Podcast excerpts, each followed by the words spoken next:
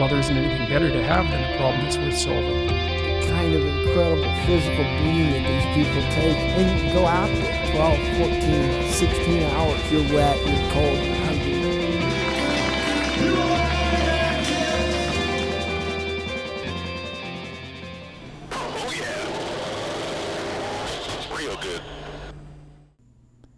Hello, everybody. Welcome back to Crester, a purposeful life driven by endurance. This is episode four. We've got a really fun uh, episode jam packed for you, talking about our weeks, talking about uh, some heart rate training, going into the details of that, giving you a tip of the week, a quote of the week, talking about uh, really special athlete of the week, and uh, a lot of stuff in the process of going through that. But uh, I'm Dan, and joined uh, here by Pat. You want to say hi, Pat? Hi, everyone. And we'll start it out with our weekly wrap up. So, Pat, how's your week? Uh, it's been solid. Um, so today we're recording on Wednesday, and uh, still doing more aerobic type training. Um, however, I'm in that higher threshold, or um, instead of going off of zone right now, because I'm adapting from you know long and slow ultra running into more road running. Uh, I've been focusing on a little bit more what my zone two pace should be.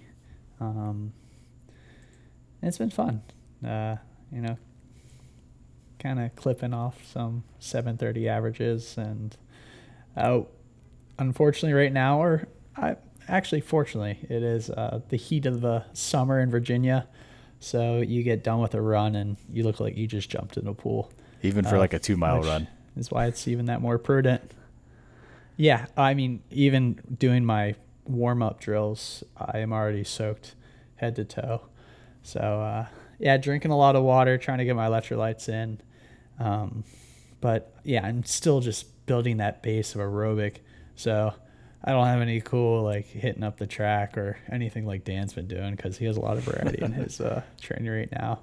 But overall, it's been good. I was able to get nine and a half miles on in uh, Sunday, which uh, was a little bit farther, a little longer clip than I've been doing of recent. So that was uh, kind of exciting. And then uh, today was it was one of those runs where I- had seven miles and uh, I kind of changed up the route a little, and uh,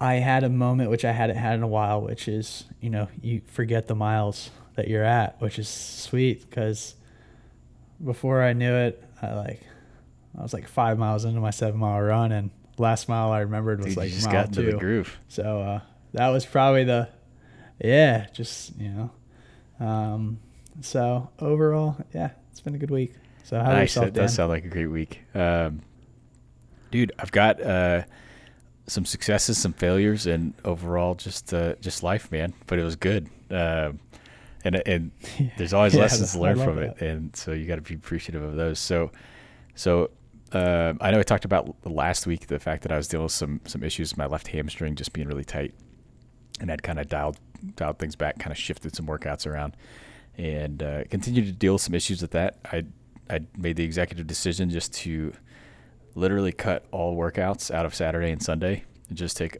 just 48 hours off in a row. Um, and that dropped, I think, 30, 30 some miles off my bike uh, load for the week and then nine miles off my run. I just had a, a one long run that uh, I'm actually making up in the morning that I'm very excited about. But uh, yeah, but it was really, uh, really hard to do that to just drop the ego and and not not do the miles. I wanted to just push through it and be like, it's just a little bit of tightness in my hamstring, but but I know that overtraining at this point and hurt myself is going to be just damning to my you know race goal of November. And uh, if I just take take it back, uh, miss a couple days, I'm still going to be fine for the race, but um, I'm not going to hurt myself, right? so Yeah, yeah, that was a very hard decision to make, and I I had a lot of uh, arguing with myself throughout that process of being like, ah, I should I should at least go out for a little run, right? No, nope, take it easy, get on the Oh, floor, yeah. stretch, you know, Yep. all that stuff. So that was good. Um, and then Sunday, we had a Sunday fun day. Uh, went out for a couple beers, and it turned into a lot of beers. That was so much fun. It was. Um, It was a good dude, day. That's what life's all about. It's just uh, the people and and having a good time. And uh, Yeah. I was I definitely didn't do anything that I planned to do on Sunday, but it was it was a day off. You already ran your nine and a half miles that morning, and we just had a blast. Yeah. Ran into Um, a bunch of good people we didn't anticipate running into, and you know, it was good. Yep. That's cool. Yep, it was fantastic. Um, yeah, and then going into this week, so coming back into Monday of this past week, uh, once I got back back at it, my hamstring has felt so great, and I've continued to stretch a lot. Um, be really mindful of that, and then I've just been getting after it. I've been really uh, putting a heavy load onto the the swimming in this week, but then I also got uh, you know a couple of running and bike rides done already. Um, up to today being Wednesday, yeah. And then I've got a big big run in the morning, and then uh, nothing too crazy throughout the rest of the week. I just wanted to have a light, successful week, getting back after it um, as I nurse this hamstring back. But but yeah, life's pretty good. Um, I don't think there's too much more to uh, to kind of go through there. Um, again, we don't we do want to thank the uh, sponsors and followers, everybody who's who's basically helping us uh, kind of keep up the excitement uh, with this podcast and giving us the feedback. We've got some really great feedback, some things we can improve upon. Thank you guys for for giving that input, and we are hopefully you're seeing those changes happen um, throughout this process. All right, we have a cool topic of the week: heart rate training. Now I know Oh, we've yeah. kind of Easter egged this a little bit the last couple weeks, say that we wanted to talk about this, but it, it's finally here. This is something that is extremely near and dear to my heart, and uh, and I think I can say the same for Patty. Yeah. You excited to talk about heart rate training, Patty? I am, yeah, and I, I'm. Uh, I think what will be interesting to kind of see our takes on it, which our individual takes, and kind of the maybe a little bit of differences in regards to you know the zone training for triathlon, and then kind of the zone training for ultra marathons, and uh, yeah, yeah, I'm stoked. Really good. Absolutely. Yeah. So, so what exactly is heart rate training? Like, what what are some of the basics uh, that you think of when you think of heart rate training, Pat? Uh, so immediately I think of the 80-20 method, um, which is if you take the volume or maybe the duration in which you are exercising that week, uh, 80% of it should be at a lower zone, um, so a little bit more moderate, slower pace. Uh, you should be able to talk during that exercise. Um, and then that 20% of the duration is going to be a higher tempo. Um, so you're breathing pretty hard. If not, uh, you know, feel like you're you're going all out. So Yeah. that's a little brief Yeah. summary. That's a that's a really powerful summary, and uh, and I think there's actually been a lot of research done into that 80-20 rule. And uh, while it might differ depending on who you talk to by maybe a five percent or so, it's actually Yeah. pretty tight around that 80-20 number, um, and that's uh, that's pretty cool. But yeah, for anybody who's not familiar with these zones that we're talking about, so there's five zones: zone one, all the way up to zone five. Zone one being um, low heart rate, zone five being the final band percentage of the heart rate leading up to your max maximum heart rate. Now there's there's the the gauge number that you can that you can use, which is your uh, 220 minus your age. That'll just give you kind of a rough number that ballpark the average person uh, max heart rate should be around there. Um, however, it it varies quite a bit depending on your fitness level. Um, so 220 minus your age might not give you your max heart rate, uh, you know, depending on your background and fitness level and uh, and the shape you're in. But uh, there's three different ways these zones are calculated.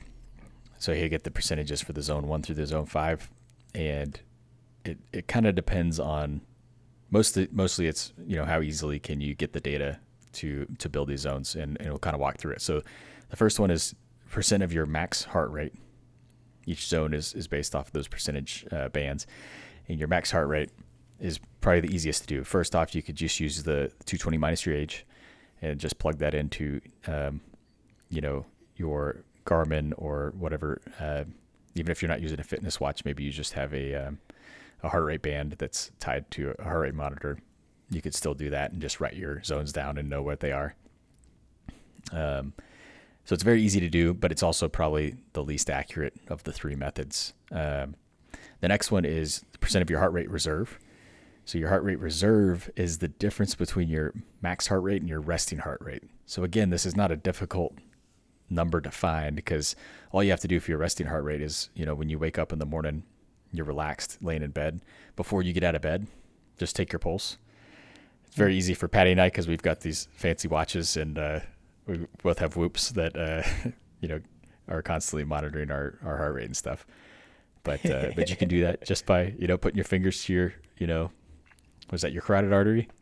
Is that Yeah. the artery that goes through your neck there? Um, basically, just uh, don't use your thumb because that, that, I've always heard that's bad to uh, Yeah, there's you know try and get your thumb because you also have your pulse in your thumb, so it can be inaccurate. But anyway, you take your max heart rate, you subtract your resting heart rate. That's your heart rate reserve, and you, all you have to do is plug that number in, and you can calculate your uh, your zones based off your heart rate reserve.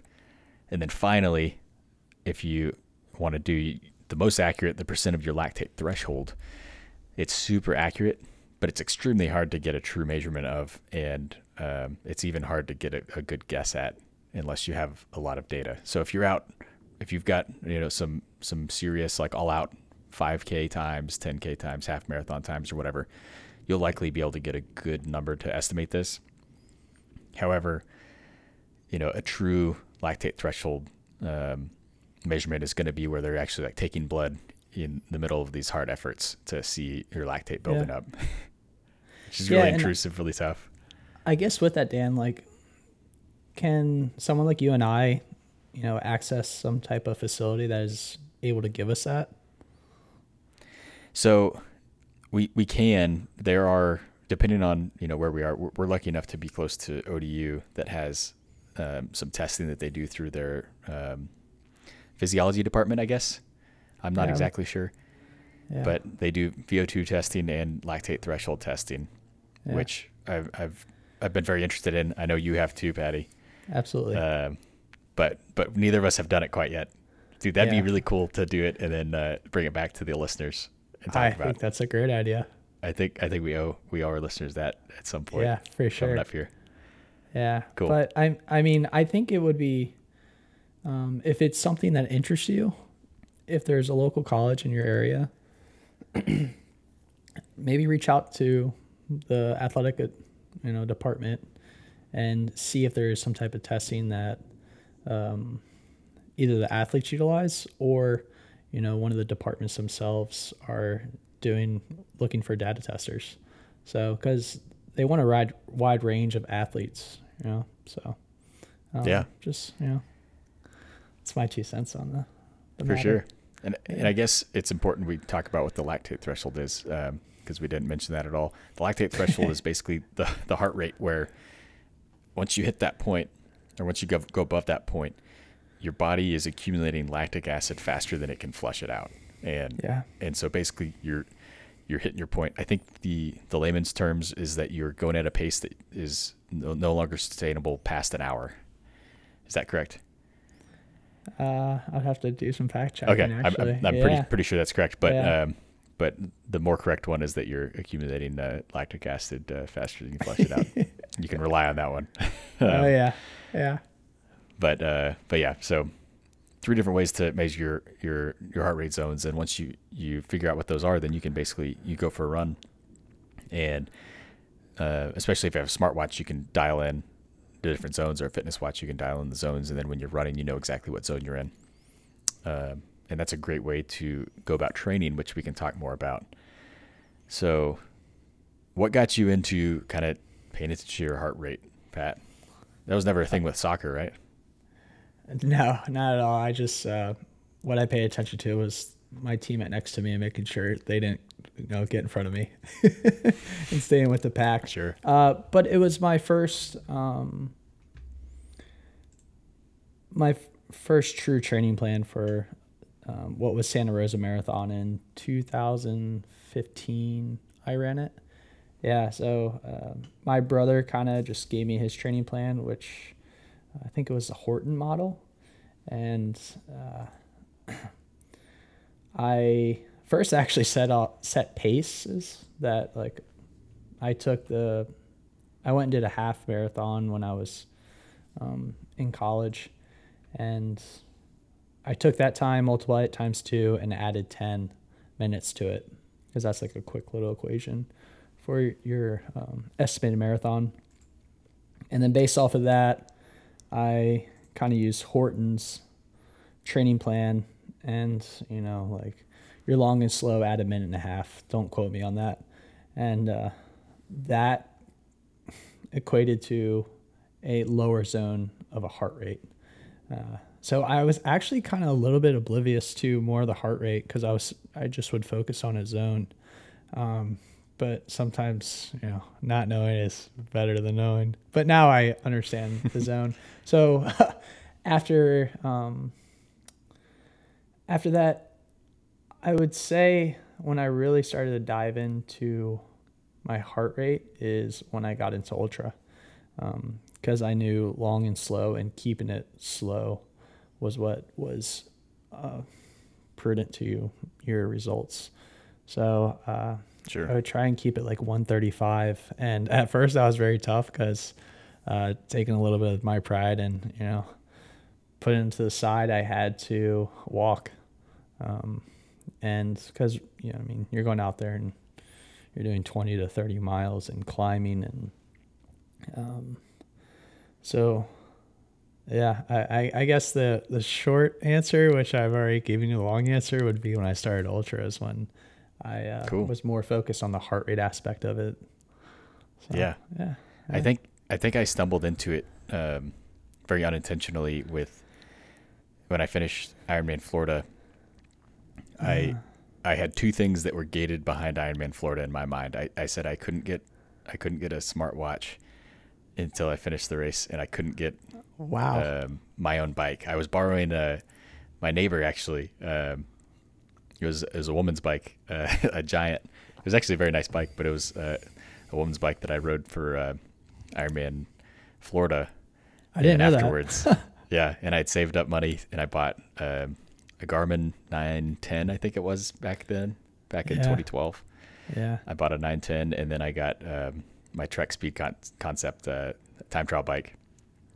Um, so I treated myself there, and with the Garmin, I finally had the the option to to monitor heart rate, Mm-hmm. and I had read about that, and you know talked to people at triathlons because at that point I'd done plenty of triathlons. I'd seen people wearing their heart rate monitors and had the conversations, but uh, that was really my first time I got into it, and Garmin had and still has these these really fantastic uh, training plans depending on your fitness level, and so I just kind of grabbed the I think the middle of the road, the intermediate uh, one, because I was still in pretty good shape post you know Ironman, and uh, and I just I just kind of took it on its face value, and it just used all my metrics um, that I'd already done. You know, I, I had a lot of stuff for it to it actually. I think had my lactate threshold um, estimated based off of um, sometimes I I was able to enter for like the Ironman and a couple of shorter triathlons. And sure enough, I found out that I loved it. And the big reason is is that when you run a heart rate program, you're not running for a distance. You don't say, "Hey, I've got a five mile run tomorrow." You you say, "I've got a 40 minute run." I've got a 40 minute run in zone two. Now, let's pause there and talk about that real quick. So, zone two is is the bread and butter, like the place you want to be for that 80% the number that Patty talked about. So 80% of your time you want to spend in zone two, and then the other 20% is generally between zone four and five, with a little bit in, in zone three. But zone two is is basically where your body is most efficient, your heart is most efficient, and you burn fat in that zone. And so Yeah. you're you basically and fat is a very efficient fuel to burn.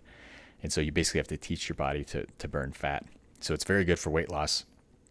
Uh, but it's also very good for endurance athletes who want to go long distances on economic fuel flow.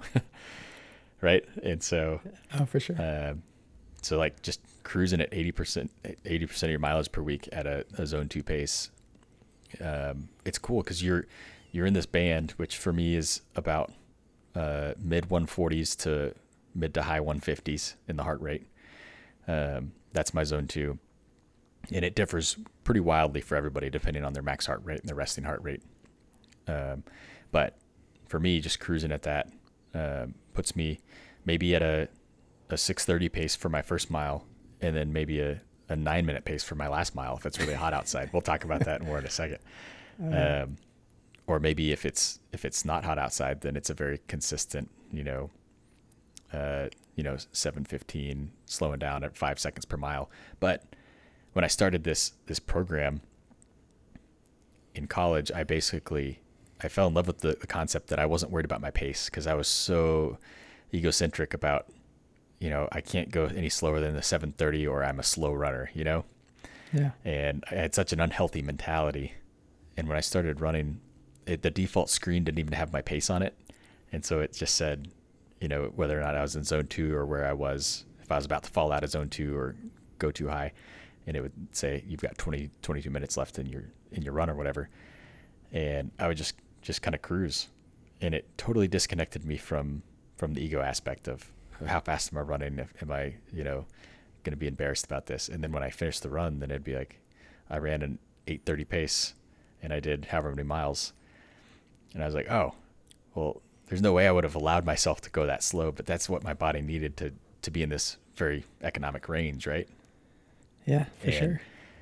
and it changed it totally changed the the way I thought about running because I always thought you know like oh I've, I've done a mile I still have four miles left for this five mile run. And I've done two three miles. I was constantly thinking about the mileage. And when I got to this where it's like whatever 40 minutes I'm out here for 40 minutes. It doesn't matter how, how far I run. I'm just sticking to my zone. What happens happens.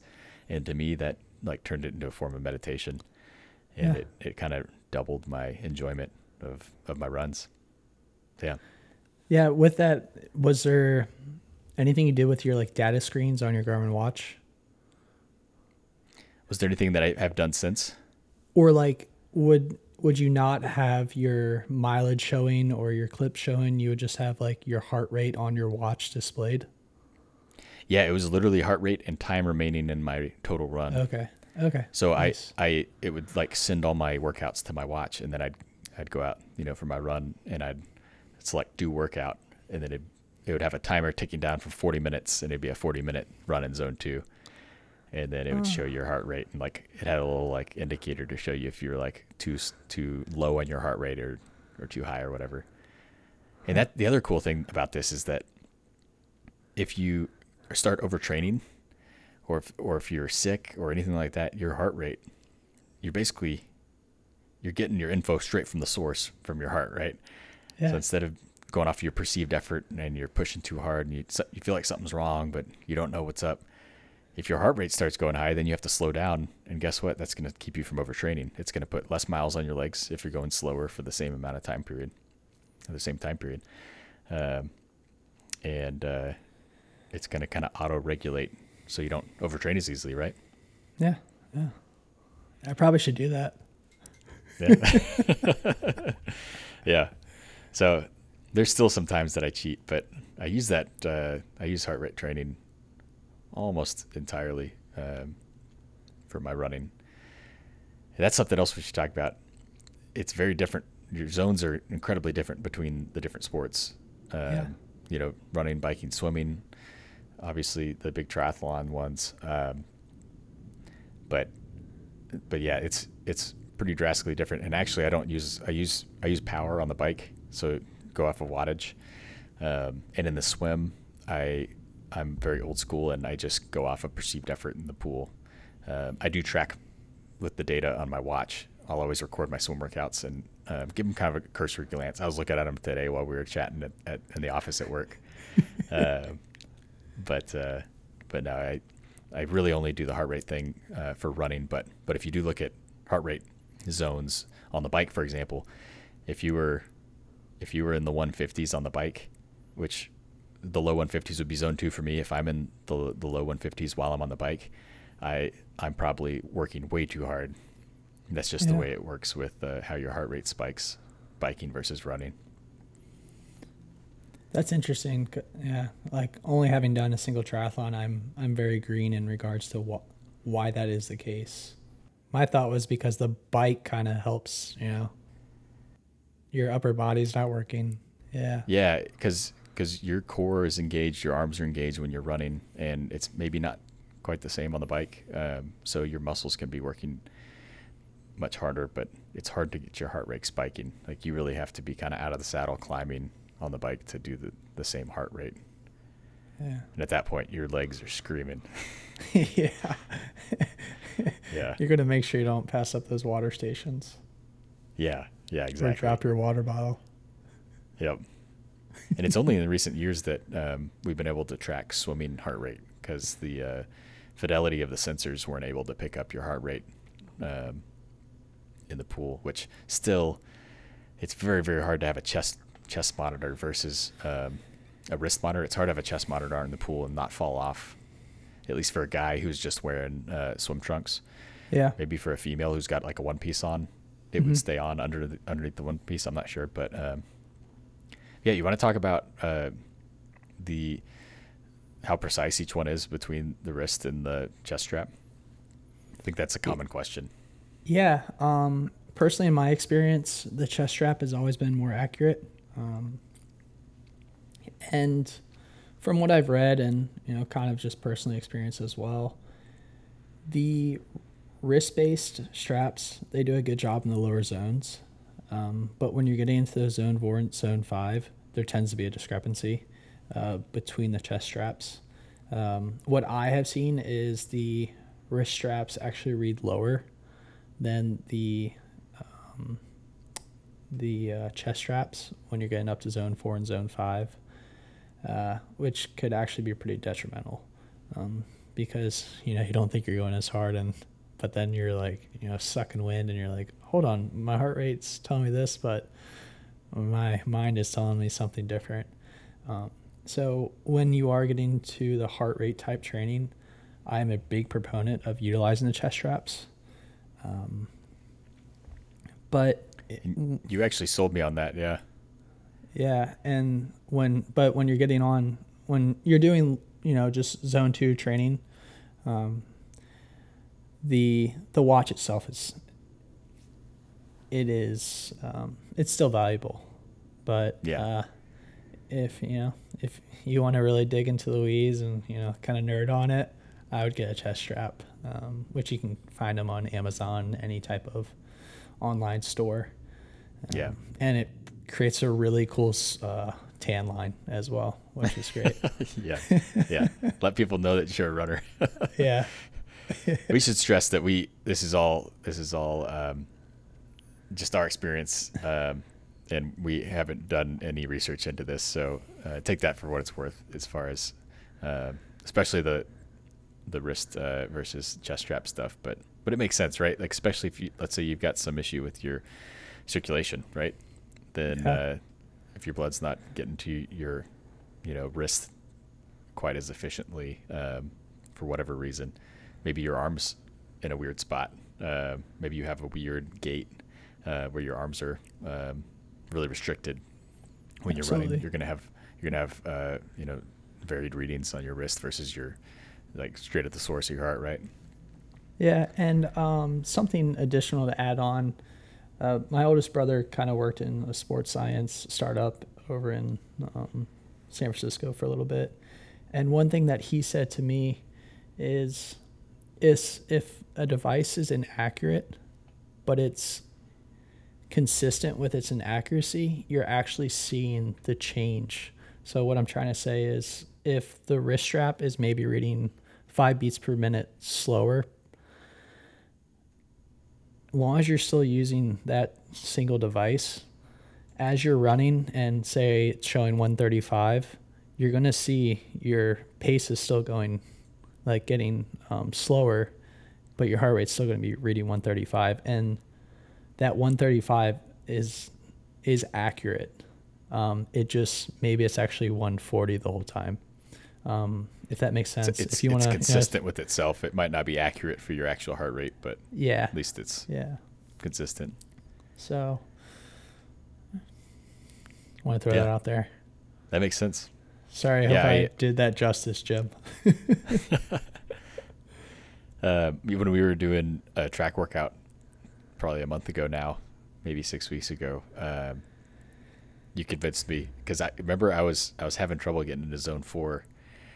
Um, I was trying to get up into like the 170s my heart rate, and we were going like 540 pace, Yeah. you know, around the track, and I was like.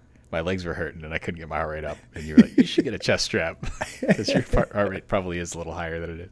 Was And like, has it "Yeah." worked? I think so. And I think it's hard to say for for positive, but but yeah, I, I definitely feel like it's been more accurate. Yeah.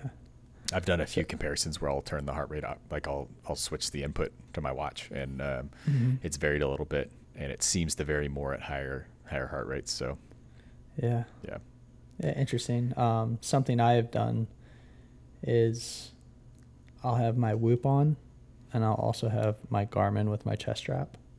So Hmm. my Whoop is still actually pulling the heart rate just from itself.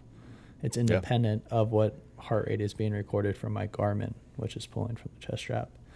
And I am seeing a delta there, and the delta is larger as I get closer into my zone four and zone five. Um, ah, yeah. yep. So yeah, cause I don't know if you've done that yet, but no, no, but but yeah, Yeah. same thing, wrist based. The Whoop um, has good sensors, but if it's taking it from a place down the stream, it's better to go to the the Fountainhead, right? yeah, exactly. Cool. I think that was a good kind of broad strokes uh, covering of heart rate training. It's a very in depth uh, topic, but please, if you guys have any questions, we'd love to, to kind of answer any specific stuff that y'all have if you want to send that in. Um, tip of the week. I love this tip of the week. Patty, you want to tell us about it? Yeah. Um, so this kind of reminds me of uh, childhood, but if you're gonna leave uh, snacks out in the kitchen, um, leave healthy snacks out. Uh, and yeah, it's that simple. So for myself, what I started to do um, is I would just leave like cashews on my little countertop, uh, and then of course like fruit in the tray, instead of having like a bag of chips sitting you know, on the uh, the countertop, and then I'll just kind of dive into those. Dude, And, anybody uh, will. Oh yeah, I mean, you know, like when something's in front of you, you're gonna start picking at it. So, um, yeah, that's that's tip of week. Pretty, you know, short and sweet, but it the benefits are Yeah. long lasting and you know will lead to better results in the end. Yeah, and it turns out if you kind of train your taste buds for that, have you ever noticed when you're you're eating eating well?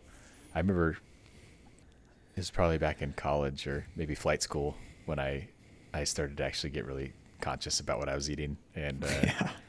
and I remember thinking that apples apples were like a treat to eat because they were nice and sweet because I'd been Oh, eating so well.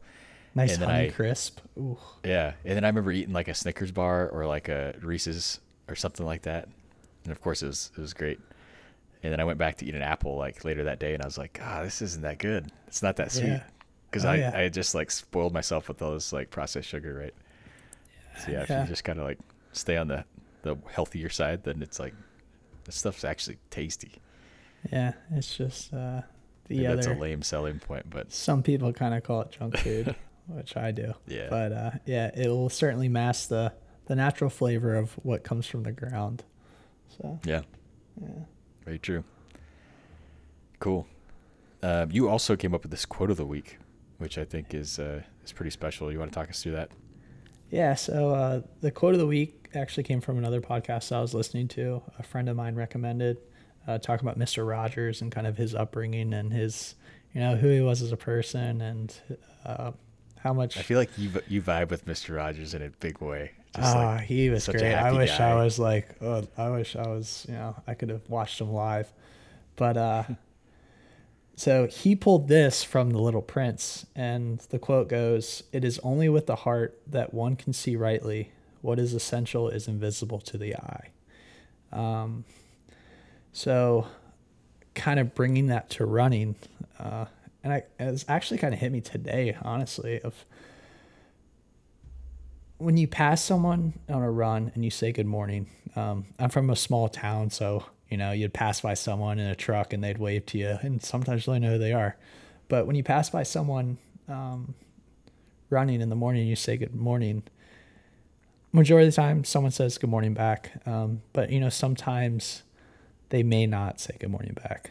Um, and early on, I would ha- have this like natural reaction of like, uh, sorry, or you know, I felt like they're yeah, kind sorry of for wasting your time. yeah, but uh, you know, as I've grown, I've you know, if I do have that initial reaction, I tell myself, "Hey, you don't know what's going on in that person's that life," you know. Um, but when you do, you know, say hi to someone in that morning, there's something inside them that biologically, you know, something's releasing that you might not see with your five senses of you know it probably picked them up a little. Uh, but um, yeah so when i think of that you know what is essential is invisible to the eye.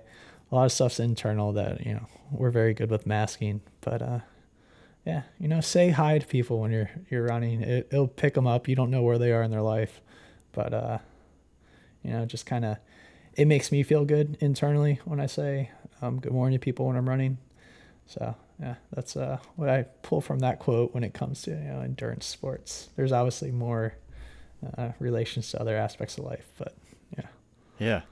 So- I've I've always kind of thought about it from uh, nerd alert, but uh, like boy, a, a Boy Scout perspective. Did you ever do Boy Scouts, Patty? uh, no, I didn't. Uh, living in Matthews, you're pretty much a Boy Uh, Scout. You're I'm out meeting girls and stuff. Yeah, I get it. no, no, I was working. I was playing soccer. so there there's this this um, this mentality and and uh, maybe it's it's a motto or, or something more that I'm just forgetting. But um, but basically the, the concept that um, you- you're out camping places a lot of times, right? Uh, You Yeah. got to these different campsites or backpacking, and the idea is that um, you want to leave leave everywhere you go better than you found it Yep. and usually that that related to um, litter and and making sure you weren't leaving wrappers and, and stuff and and not only that but you wanted to to kind of pick up stuff that you, you came across and uh, and preserve the nature and in in the place that uh, that you were enjoying right Yeah. and and I've always kind of thought about that when I'm running. You can do that in an emotional sense too, when you're uh, when you're out there, and you say say good morning to somebody. Like, you know, maybe there's the off chance that you just ruin somebody's day by by trying to talk to them when they're out on their stroll or whatever. But it's pretty unlikely. It's more likely that you brighten their day somehow by Yeah. by saying good morning with your your huge smile that you always sport when you're out out running. Um, yeah, I I was thinking about that uh, after the last time we ran together because you were just like this bright shining sun of happiness when you're out running.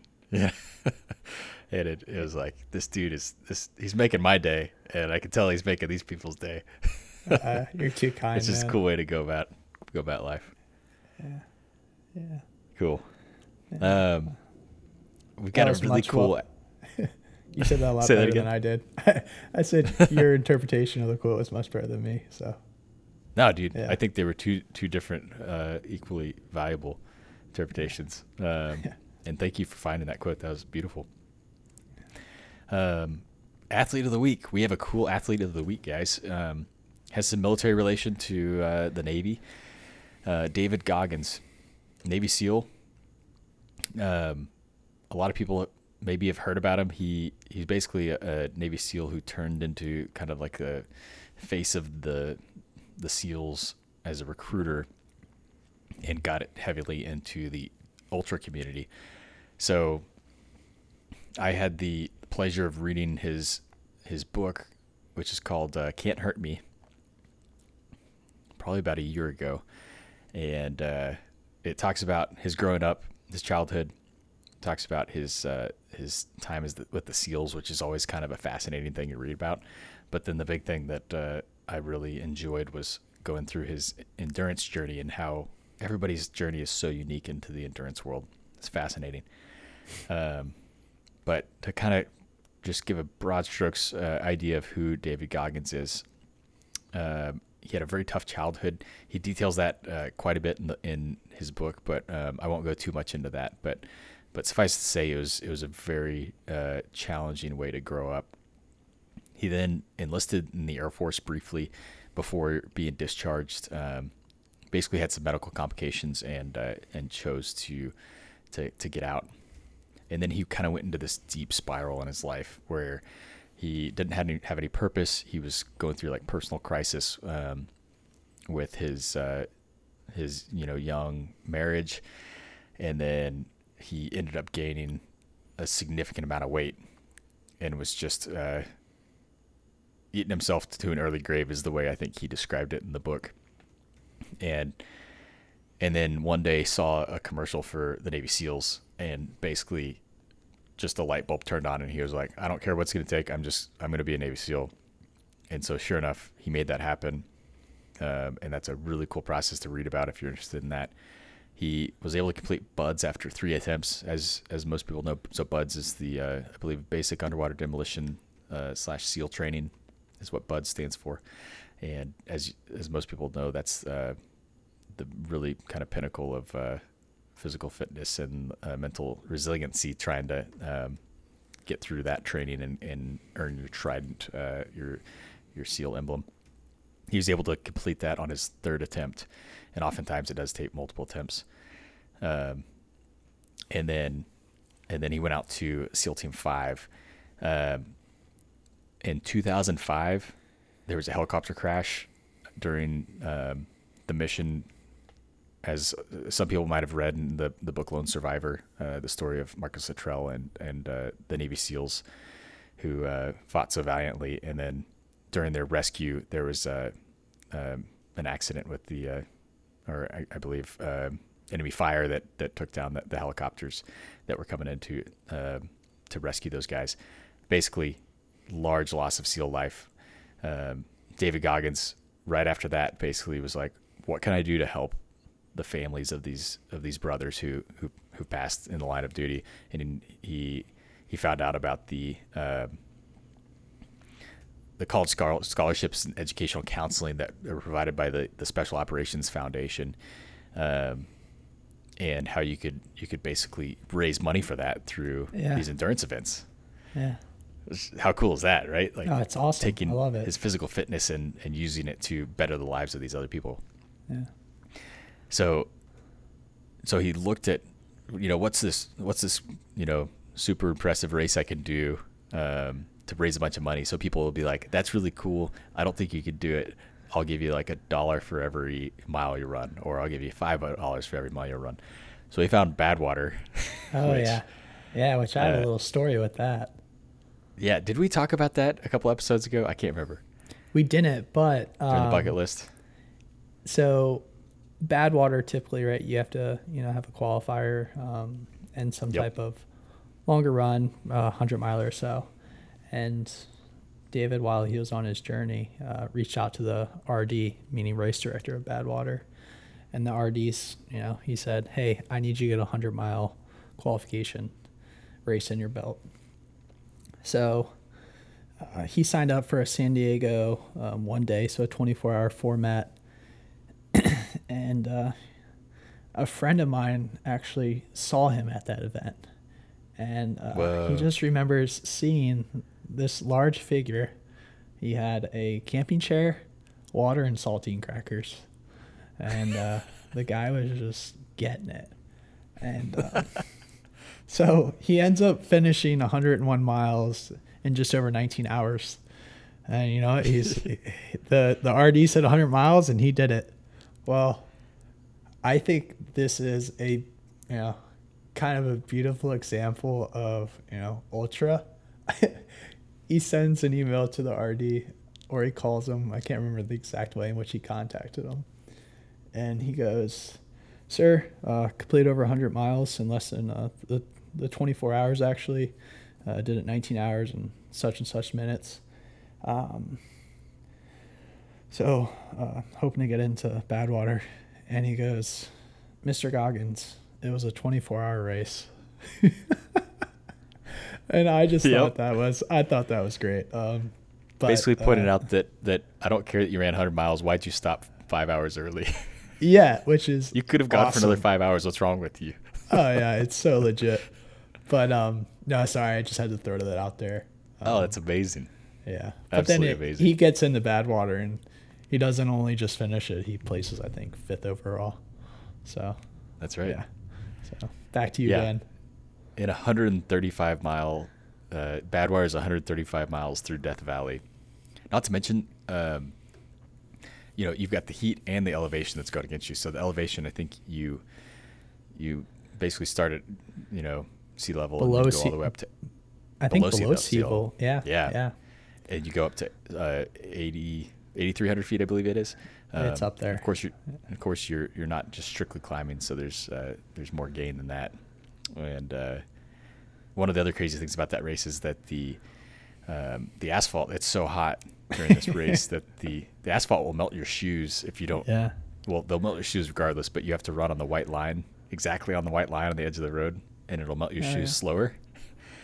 And then you you have a crew that basically follows you around, and then they'll give you your replacement shoes when your shoes start melting. And then one thing that people like to do is they'll have what they call coffins, which are these huge ice coolers. Oh, coolers this is gnarly. it's so gnarly. And you they'll literally just have these ice coolers that are as big as you can get so that you can climb into the cooler of ice to cool up your body temperature like every however many miles for 135 miles and yeah he did just entered it for his first time and uh, got fifth place overall it's wild Oh, absolutely yeah. wild is So- then three months later, as we talked, we did talk about him on the bucket list, uh, you know, discussion a few episodes ago. He he uh, entered the Ultraman Ultraman World Championships. That's that uh, um, three day event that covers 320 miles. It culminates in the the double marathon on day three. That I, I said is on my bucket list. He finished that three months after Bad Badwater, and he placed second. he placed second overall in Ultraman, which is like it's remarkable that he even got invited after having just just done like you know his first couple ultras. And then in the years that followed, he went on to complete um, 16, 16 other ultras, uh, set the record in the 48 hour national championships. So 48 hours, see how long you can run. He set the record. He increased the record from 183 miles to uh, 203.5. So he pushed the record up by 20 miles. Oh yeah. Yeah, it, and I believe he also has records for like the most pull-ups in a certain duration. Um, Yeah. Yep. yeah. I think that was mean, tied into his SEAL recruitment tours. This is just one of, one, he he's the type that he gets his mind towards something and he goes hundred percent in, just all out, and uh, yeah, it's It's beautiful. it's yeah, it's beautiful. It's badass. Yeah. It's it's it's inspiring, and uh, you know, it'll certainly get you off the couch. He can at Yeah. times be a bit, uh, you know, straightforward with a little Yeah. bit of sailor talking. But he, uh, and he he also he ruffled some feathers in the SEAL community because his he's such a good Yeah. a go getter that um, basically he he always wanted to train as if he was at Buds, like going through Yeah. like Hell Week, and and then when he tried to to enforce that within like his SEAL units, they were like, dude. We graduated, like we're on Easy Street now, and he was like, "We're never done." back. Yeah, he was always wanting to get wet and sandy and like like run around with the logs on his shoulders so he had this he has this rule um, that he talks about extensively in uh, can't hurt me uh, his book. It's called the 40% rule. And he believes that that most of us as humans only tap into 40% of our capabilities and he's kind of adamant about proving that through his physical endeavors. And i think he he has a pretty uh, salient point that he delivers through through his lifestyle. Yeah, that's David Mhm. Goggins, Navy SEAL, ultra athlete, and author. Check out his book "Can't Hurt Me" if uh, if you're interested. It's a great, great read. And we have any save rounds, Patty? uh, nothing comes to mind today. Cool. I Uh, think we we kind of crushed what what we uh, brought to the table today. Hopefully, we did a halfway decent job explaining for the crew. Did we have fun? Dude, I had a blast. Um, I think each episode I get more and more stoked just to you know hit record and uh, see what comes of it. You know, it, it, it's Yeah. uh, it's cool. So yeah, I had a good Yeah. day. How about yourself? Did you have fun? Oh yeah, it brings me so much joy to think about some of this stuff, and, and I know some things we talk about is is more interesting to some people, less interesting to others. But um, just to think about, you know, bringing some enjoyment to people that that truly brings joy to me. Um, so yeah, please let us know if you got any uh, any questions, anything clarifications about uh, stuff we're talking about. Um, we would love any of your feedback. You can send that into Podcast at gmail.com and we will uh, get you an answer, incorporate your changes, or what have you as soon as possible. We truly appreciate your support. And with that, goodbye and good night. Have a good one, guys.